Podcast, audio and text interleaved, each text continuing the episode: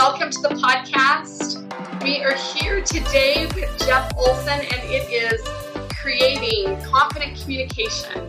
And today, Jeff, we are so thrilled. Jeff has been a friend of mine for, gosh, I think we met about 10 years ago. And my husband and I absolutely love the story and used to live close to me here. So we bought the books and just so grateful. And I just wanted to say that we're honored to have you here and just so grateful to hear a little bit about your story and how you've been able to come to a space to be able to have confident communication. So, would you take wow. a moment and tell a, a little bit about you and your journey for those that don't know?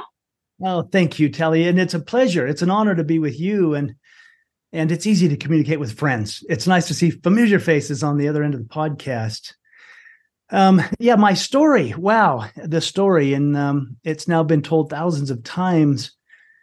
But it all begins with a normal, happy family man that had a horrible automobile accident. Um, we could go into all the details. It was a single car rollover. It crushed both my legs. My left leg was amputated above the knee. It broke my back in two places ironically not damaging the spinal column. I still have full use of, well, part use of my limbs. Uh, in crushing the legs, the left leg was amputated above the knee. My right arm was nearly pulled off. I have about 50% use of that. My uh, rib cage was damaged. My lungs were collapsed. The seatbelt cut through me and ruptured all my intestines. But the worst part of the accident was my my wife and youngest son were killed instantly in the accident. They sustained injuries that they did not survive, and uh, me and my oldest son, who was only seven at the time, survived. But the the profound thing about this is, at the time of the accident, I had what they call a near death experience or an out of body experience. I suppose the accident killed me too. Um, the car had rolled and I blacked out for the rollover. But when the car came to a stop, I was, you know, very aware. And the first thing I heard was my oldest son, Spencer, age seven, crying hysterically in the back seat. And my first thought as a father is, I've got to get to my boy. I've got to get to my son. But that's when I realized I could not move. I was pinned either to the floorboard or the seat. I couldn't tell. There was the rancid smell of gasoline, all the broken glass. Um, I was unaware of my injuries in that moment. I just wanted to get to my boy, but realized I couldn't move. And yet it was in that moment that I realized also that no one else was crying. And um, it's still difficult to talk about, but in that moment, I knew that my my sweetheart, my wife, was deceased.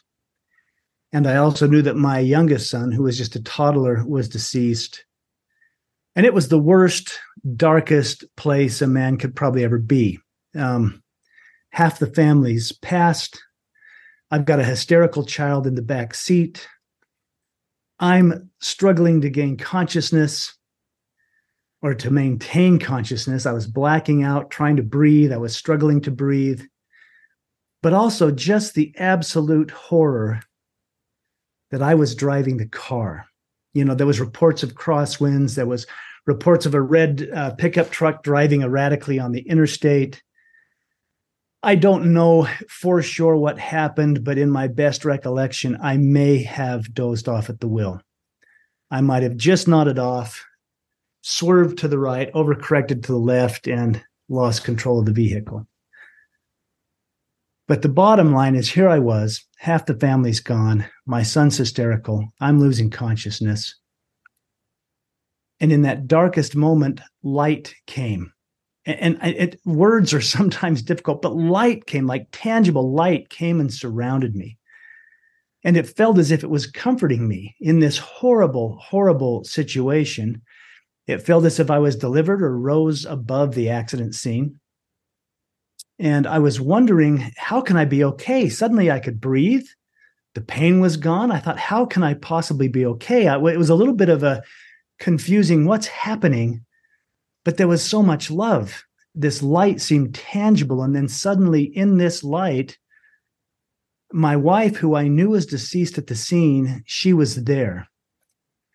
And although I believe what happened is my soul had left my body, I've never had more physical experiences than out of the body. I mean, she was there and she was so present and she was gorgeous. There was no injuries from the accident, but she was emphatic that I could not stay.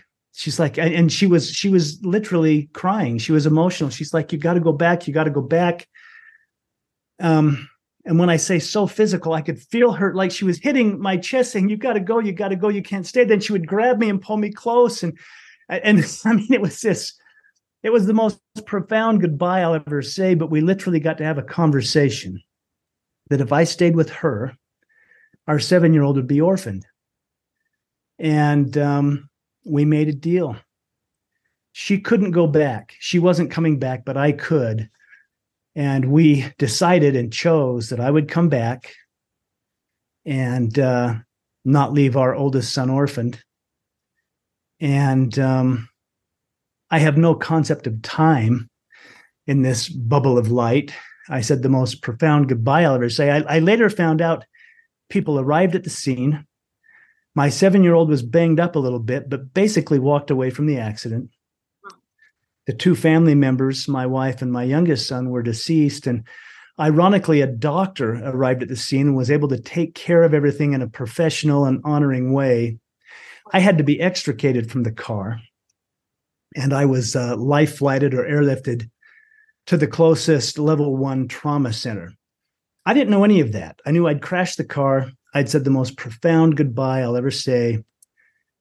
And when I said that goodbye, and and we have no idea how powerful our thoughts are i didn't have to figure out how to leave i didn't have to figure out when i when i decided okay i'm going boom suddenly i found myself or my soul i should say moving about the hospital this busy level 1 trauma center seeing the doctors the patients the nurses the families of the patients it's like i had a 360 awareness of everything and everyone specifically everyone. I mean, every body I encountered, and they seemed to be completely unaware of me. I, I knew them. I knew everything about them. I knew their love, their joy, their pain, their challenges, their motivations. Um, I knew them perfectly, and I felt this absolute connection. They were me, and I was them. And I, you know, I grew up in a conservative Christian home. A biblical verse came to me as I was seeing these people in this profound unconditional love. For instance, a nurse passed by and, unaware of me in that moment, in that second. I felt and experienced as if it was my own, the abuse that she had received as a child, the physical, emotional, sexual abuse. And yet, in that same instant, I, I, I felt her magnificence. It's like, wow, look, you know, she's here serving, healing. I mean, it was this, it was this profound thing where I knew everything. There was absolutely no judgment. And there was this divine connection. I call it a oneness.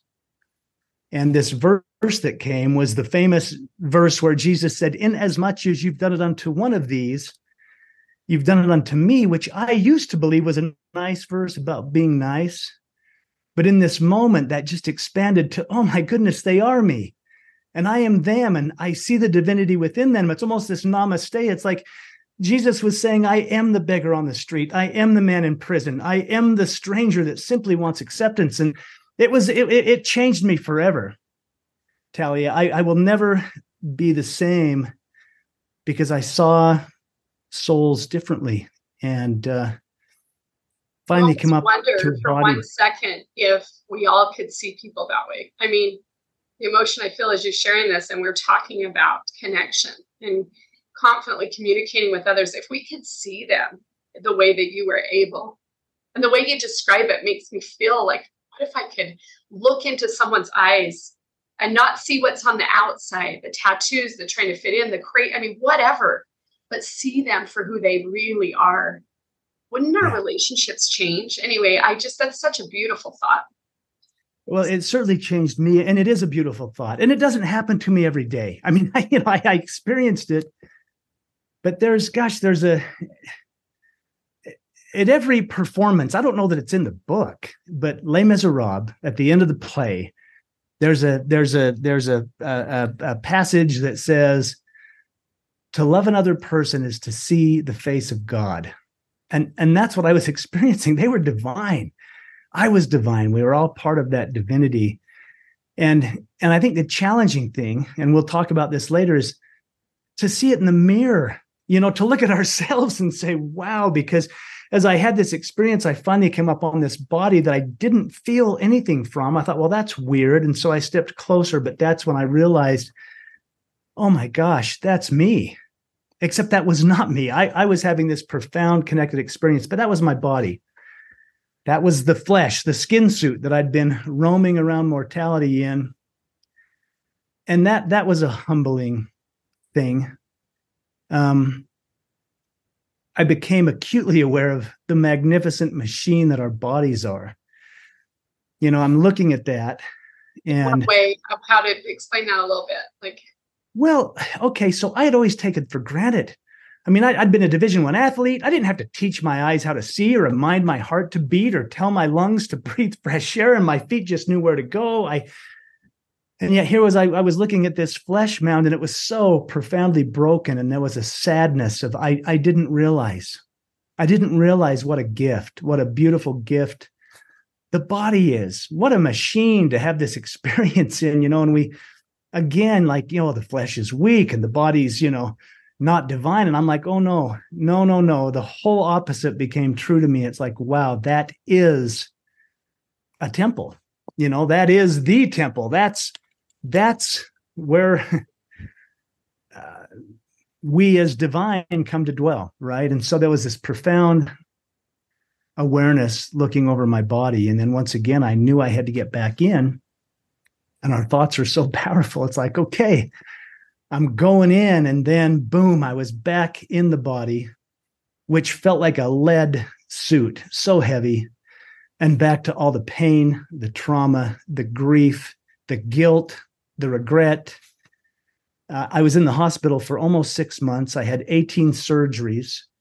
For a good eight weeks i was in icu i was ventilated you know the machine was doing the breathing from my lungs i couldn't move my legs i couldn't move my arm they tied down my left arm because i kept grabbing at all the medical equipment but i learned a lot in the hospital uh, being still and, and contemplating not only the accident and everything that had happened but this profound out of body experience and how to make sense of that well that's absolutely amazing. I can't even imagine because we only know what we know until we have an experience like that to see things in a totally different way. It's absolutely incredible. Well, I do have a question. When obviously were going through all of these things, took a long time for you to heal. When would you say that you had felt this call or this urge to start even talking about it, like sharing or speaking? Or I would love to know how that happened. you were just trying to heal and, and work through this new body of yours, right? I, I was, and in fact, and, and it's a. I'll, I'll paraphrase it briefly. I was in the hospital for so long, and there was profound experiences all through the hospital. I had an experience, an out of body or near death experience at the end of my hospital stay, and it's probably worth mentioning the profound experiences were at the accident scene, before morphine and narcotics were all administered. And then at the end of my hospital stay, when I was out of ICU, I was out of surgical recovery, I was in the rehabilitation wing. I wasn't even on narcotics anymore. And I did get to peek into those heavenly realms, if you do. In fact, I, I don't, there's no word to describe it. The only word I've come up with that can describe where I went was home. I went home. I mean, I, in this last experience, I was sleeping. I felt the light come again. I rose above the hospital bed, and this time the, the light dispensed. I was in this magnificent place. And for me, it was this meadow with, you know, waist high grass. And, and yet I began to run. And I, with, I don't run in this realm, but there I was running. And when I say physical, I could feel the energy of the ground beneath my feet. I could feel the intelligence in my calves and thighs. It was more physical than anything I've ever experienced in this realm. And I had the beautiful opportunity to um, to say goodbye to my little boy. And uh, I still tear up. It's been 26 years. But I held my little boy. And as I held him, I felt this magnificent divine presence. It was so overwhelming. I, I call it God. and uh, um, as I held my little boy and I, I still had the guilt, I thought, oh my gosh. What was his name? What was his name? Griffin. Griffin was my son's name. Um, I thought he's here because I crashed the car. You know, his life was cut so short because I overcorrected, and I'm feeling God come closer and closer, and I'm weeping, holding my little boy, thinking I really get to be with him. And I, I mean, it was so physical. I was kissing his face. I even I smelled his hair. I don't know if you've ever smelled the hair of a loved one, but I'm like, it's him. Yes, and, my daughter. She's three, so I know. okay. As this presence came closer, I had the thought, I hope I can be forgiven. Um, so much guilt. And this felt physical too. These divine arms just wrapped around me. And there was this download of communication. And there's nothing to forgive everything's in divine order. I saw my life. I I know the cartoons say your life flashes before your eyes, but I saw my life. And I I said to God, I said I've I've failed the test. That was a mistake. I didn't mean that. And this beautiful being that held me said, There are no mistakes. What did you learn?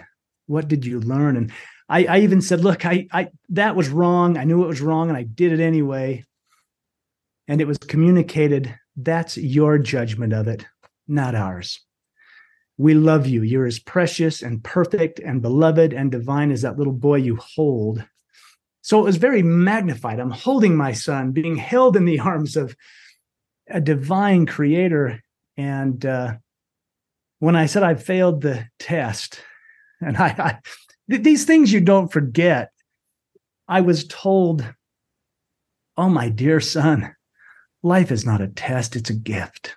It's a gift. All of this has been a gift from pure love. Anyway, there was so much love. And I was given the opportunity to give my son back to God. To, and this was crazy. And I'm getting to why I ever decided to share this publicly. This was all so juxtaposed in many ways to a belief system or the norm God told me, I want you to exercise your will. And I was like, whoa, whoa, whoa, wait a minute. It's it's your will be done. What do you mean, my will? And this beloved being, God, said, My will is your will. That's how much I love you.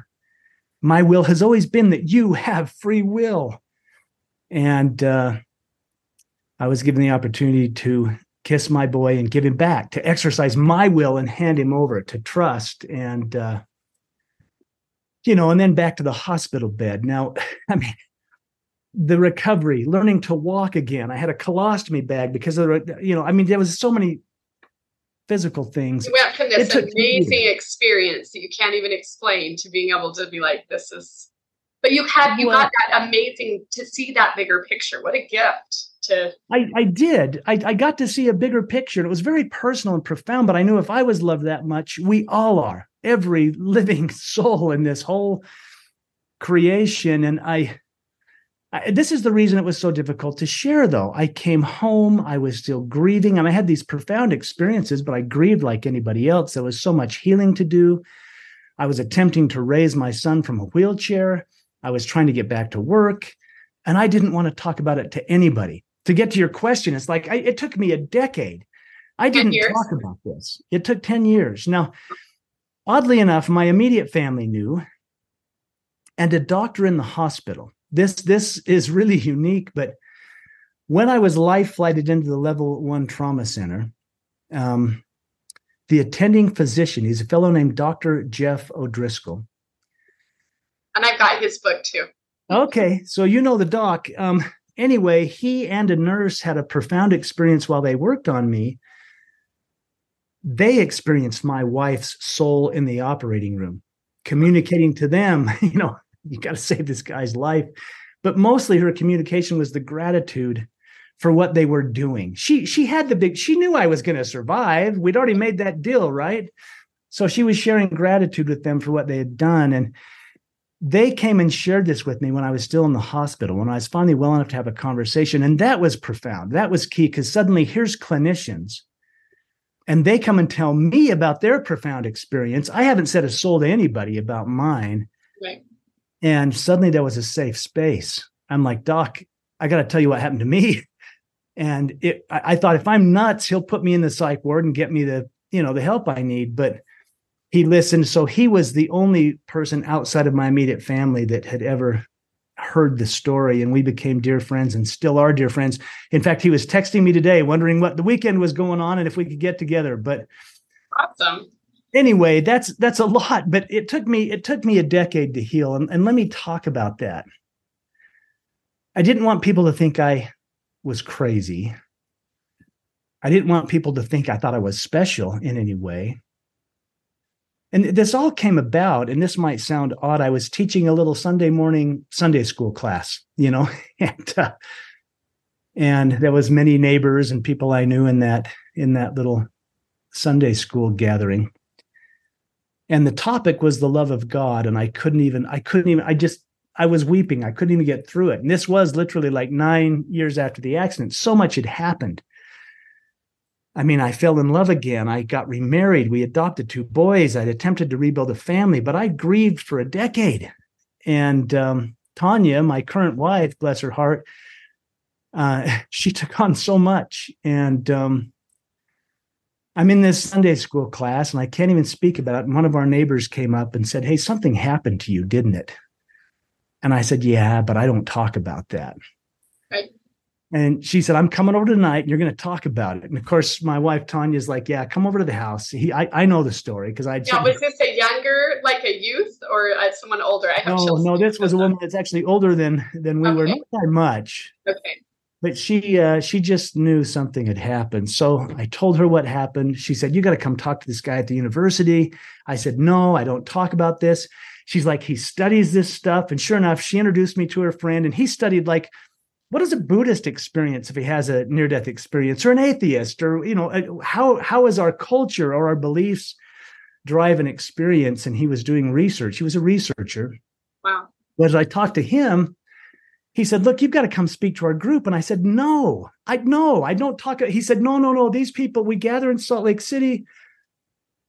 They're grieving. Many have lost loved ones many are in late stage cancer. He said, We even have a goth group of teenagers that comes who are just obsessed with death. So, anyway, I, I acquiesced to go speak to this group. And I just cried the whole time. I don't know what I said. I shared the story. And then the guy in the back came up after and he said, You're going to write a book. And I said, No, I'm not. I can't even talk about it. And this was a Friday night. He got my information from the organizers Monday morning, there was a contract in my email to write a book. So I'm, I'm, the, I'm the accidental speaker author. Um, I didn't want to do it. I told Tanya, my wife, I'm not going to do it. And she she's a very spiritual being. She said, "You haven't even asked." I said, "What do you mean I haven't even asked?" She said, "Have you have you talked to God? You claim you were held by the big guy. Have you asked him?" And I said, "No." So she took me to the scene of the accident in a very loving way. She said, Look, just spend an hour here and get clear. And I got very clear. This is why I started talking about it. I was there alone on the side of the road 10 years after the fact, losing, you know, weeping on the side of the road, asking the universe, God, the divine creator, whatever you want to call it, having a conversation. Gosh, there's a contract in my email. This company wants me to write a book. I don't want to do it. I don't have to do it, do I? You know, I mean, this. And I got a profound answer. I got a, it's that voice that speaks to the heart. I can quote what I was told. And I was told, share your experience and others will heal. Yeah. And I was like, oh, so it's this isn't about me. This is about other people. And yeah, I've experienced some healing. And so I went and signed the contract and wrote the first book, which I never fancied myself a writer. Um, it was funny. I submitted the manuscript to the publishing company, and the president of the publishing company wrote. He he, he called me back the next morning, and he said, "What do you mean you don't write?" And I said, "I said what?" He said, "I got the manuscript. I was up till 4 a.m. this morning. I couldn't put it down. You know. And, and anyway, I I still thought he was just flattering me. I figured my mom would buy a copy. What does it matter, right? But the book released. It hit number three in the first 10 days on Amazon in the category. And suddenly I was whisked into, because he had said, look, as an author, you need to have a website, blah, blah, blah. I was whisked into speaking literally all over the world. I mean, I was in London, Oslo, Scotland, Amsterdam, all over the United States, and it turned into a whirlwind book tour that turned into a second book, which was all about the healing. The first book was about the tragedy and the near death experience. The second book was about rebuilding a life. And uh, gosh, there was there was talk of a full feature film being done on the story. I'm still friends with the publisher, but I ended up buying all the publishing rights back um, and wrote the third book, which is called Knowing. And Knowing is the compilation of the first two books with extended insights and deeper chapters, and more have went on. Um, but I was I was tell you I was springboarded into it. I, I I didn't I didn't choose this. I just decided to in some ways do what I was told, and uh, the whole thing exploded. Yeah. You kind of just answered the call. I I'm noticing the same thing as where I'm speaking to many on here. The hardest thing they ever thought they could ever endure has been their greatest message. Yeah. And, and I felt the same way. I didn't want to talk about miscarrying all these babies and gaining weight to soothe myself and gaining 80 pounds over and over again. I felt like such a failure. Then I realized how many people turn to whatever to feel comfort and just want someone to be able to share their messages. And what a beautiful, I, I don't still, you, know, you think back of whoever that woman was that was so insistent. she knew that, that, that what you had was so powerful. And she was the next piece to help you be able to do that. And I would never have thought that you didn't like writing. I, I loved, I, I've read the first two, but I just absolutely loved the way you write. And it felt so real and genuine and authentic. So I just, I'm so grateful for you sharing this. The question I do have is along that way with speaking and sharing and rebuilding a life. I mean, what would you say were the times that you did struggle through, that you wanted to quit, that you didn't want to keep moving forward? Do you feel like there was times? I mean, it probably wasn't all smooth sailing, right? no, no, and and I I wanted to quit every other day. Um, I I mean,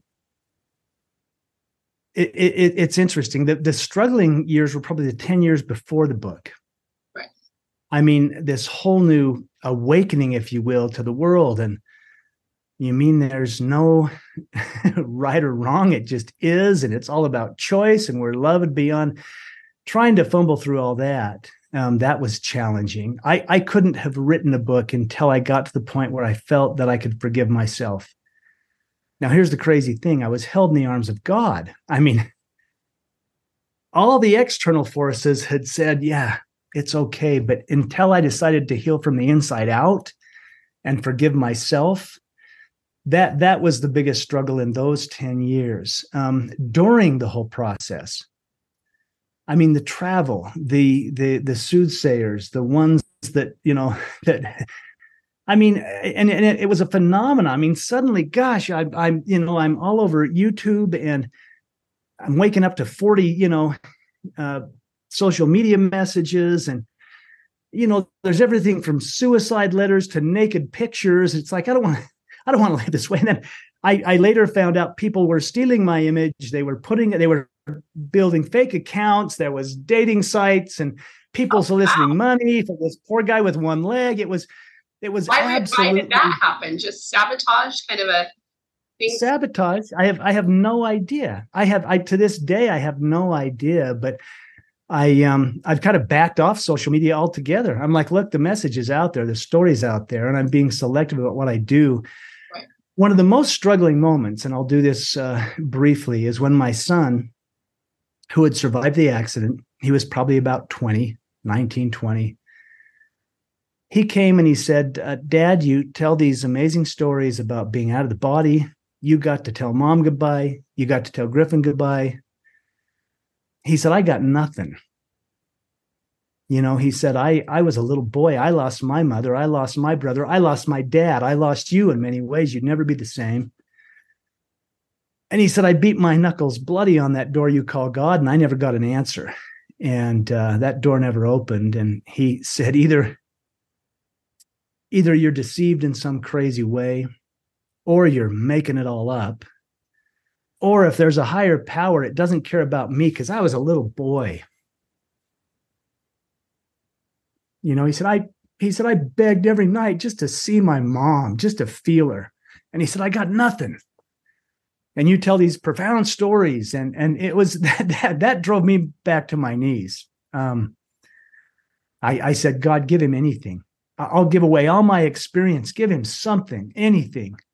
He was in a rock band. Half the band was going to jail for drugs. You know, I mean, it, it was just, it was, he was trying to figure out like tell me. So and as a yeah. father that's so oh, excruciating. It, it, was difficult. Now here's the funny thing. I, I will tell you I, I don't talk to god every day but on that night i got another answer. And the answer was why are you judging your son? Judge not that you be not judged your your experience was perfect for you and his experience is perfect for him don't you know I've got him? I mean, yeah, he'll experience nothing, but his roots will go so deep and and and it was basically why like stop being arrogant. Why do you think your experience is better? Why do you think you should trade yours for his? And why do you think so I was chastised in in many ways. Interesting thing about Spencer, my son, he survived all that. Never got in trouble. Became an amazing man. He's the most compassionate person I know he said to me later in life, he said, Dad, you know, I know I gave you a bad time about this God door never opening, but he said, What if I'm God's hands? What if I'm God's light? What if I can be, you know, love to all those kids that don't get their answers? And we've just recently written a children's book. This is the fourth book, but we collaborated on it. It was written from his experience as a seven year old. It's called Where Are You? and it's it's so tender. I mean, he's he's like, I looked for you in the kitchen, I looked for you in the garden, I looked for you in the sky, I looked for you everywhere, and you're nowhere. And uh, the way the book unfolds, he finally realizes, but you know what? You live on within me. Because I'm alive, you live on within me, and the way I live my life honors your memory. And now you're everywhere. Now you're in the stars, the trees, the kitchen, the garden. Everywhere I look, I see you because we're connected. And I I helped illustrate the book and I collaborated with him, but we released that and that, which we did. I mean, some guys fish, some guys golf, some guys work on cars. You know, we we wrote a book together. We had no expectation, but we released that. It became an international number one bestseller. Oh and, and I, uh, I can't wait to get my hands on that. That's the first time I've heard. I'll send I'll send you one. But anyway, we had no expectations of that, but that's been a fun project, and we get so many I mean, we thought we were writing a children's book. What we've realized is we wrote a book for anybody who misses somebody. You know, it it, it was embraced universally with all ages and all kinds of things. So I, I've talked so much, but yeah, it took me 10 years to get to the point of sharing, and it wasn't without a kick in the butt from a greater power. And now in my old age, it's like, well, gosh, I, should have I done all that? I mean, I, I kind of want to live a private, reclusive life, and I'm doing that. I've moved to the mountains. I've shut down social media. Um, but you know, you still get those letters. I got a the, one of the first responses I got came in a the, a letter from the publisher. It was in an envelope from the publisher, and uh, I opened it up, and there was a little three by five card inside of it with little hand scratching pencil. I had to get out the peepers, you know, just to look at it. But it was from a prisoner it was from an inmate in Vancouver who basically said, I lost my family too, not to death. They all left me. I did it. I've done this heinous thing. I'm serving time for it. But then he said, after reading your book, I realize I'm loved. I realized I can come out of prison a much different person than I ever was going into it. And I, I thought that's the guy.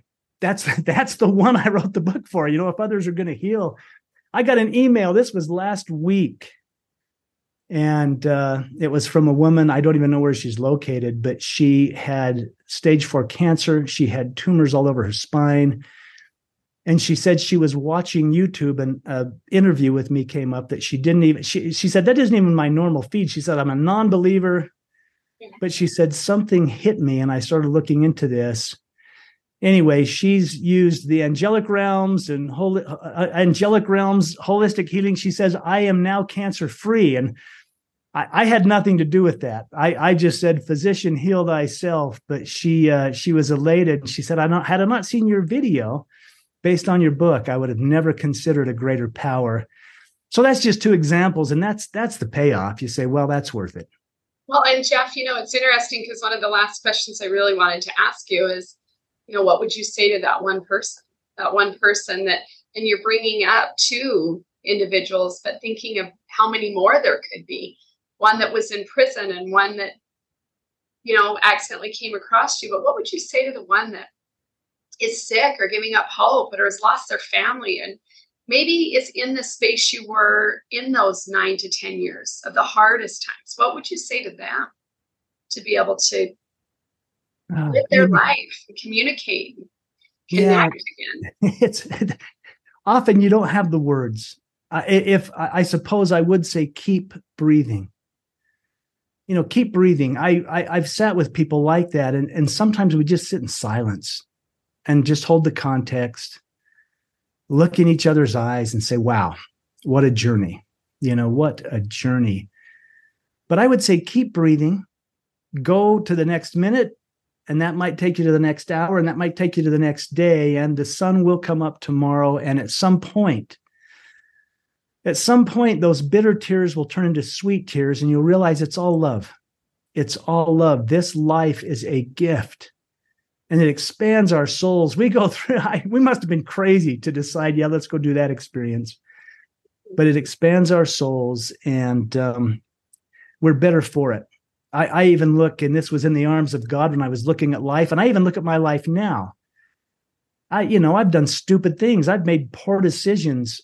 And I was talking to somebody about this, and I said, I would never do that now. And they said, Isn't that beautiful? You've learned. You would never do that now. That's the gift. That's the gift. You've learned by your experience. And and we're just getting better every day. So when it's in that dark night of the soul, keep breathing, focus, and you bring a tone to this whole universe. We are all so unique and so divine and whether it's food is my vice too you know whether that's weight gain whether that's miscarriages whether it's a near death experience or an accident or loss of a family or addiction or i don't care how it comes our experiences are different but our emotions are universal we all know what fear feels like. We all know what you know what our emotions are what connects us. Let the emotions inform you. Don't judge them. Be with it and it will get better. You know what? I think everybody would probably say how grateful we are that you responded, that you wanted to be able to continually share after all these years. Um, you answered the call, even though, like you said, I I didn't even want to do this. I was thrown in. I think for those out there that feel feel a call to want to share at some time. I mean, there's such a place for healing and grieving and getting through like you have and like I have and many others. But when there comes a space that you're like, I I want to share this. If I can help one person or in your case, thousands across the world and internationally, it's worth it. And and today I just want to thank you for taking that time and and that's what we're doing today. And when we do this podcast, we are trying to reach out and create confidence and communication one person at a time and I just want to thank you, Jeff. I'm I'm so. I mean, I, it's like I'm living it with you. It's just the most beautiful. you you are living it with me. I read something yesterday. Oddly, you would bring that up, and I don't remember who quoted it. It was just on a meme, I suppose, but it said many people will die having never sang their song having never let their voice be heard. And everyone has a powerful story, everyone has a profound thing, even if it's their grief, even if it's their shame, and sometimes even if it's their joy. You know, it, it informs us. We've gathered as humanity around the fire and told our stories forevermore. And it's important. It's critical to humanity that we share, that we connect, and that we open up. So thank you for giving me the opportunity to do that again. And thank you for all the people you inspire to sing their song and be their tone in the universe, be their melody. I think that's the most beautiful phrase I've heard anyone say because sometimes it's not about us. Yeah. You know, it, it's not, and and and and we had we had another podcast where Ben Ben Care was on it, and he said, you know, just stop being selfish. This isn't about you, like you said. It's about being able to help and inspire another person. So if there's anyone that we we can get out and share our message, then they can too. You guys can do it too. Just one person at a time. Look them in the eyes and you have no idea the trials and the pain, the things that you've gone through that can help affect someone else who's going through it right now. So I'm just thanks again, Jeff. And I just want to leave you guys again that you can do this, that you can create confidently being able to communicate. Just start with one person at a time, one song at a time, one story at a time. And we love you and we leave you today. And thank you. Share this podcast, you guys. We want to help as many as we can. Thanks so much.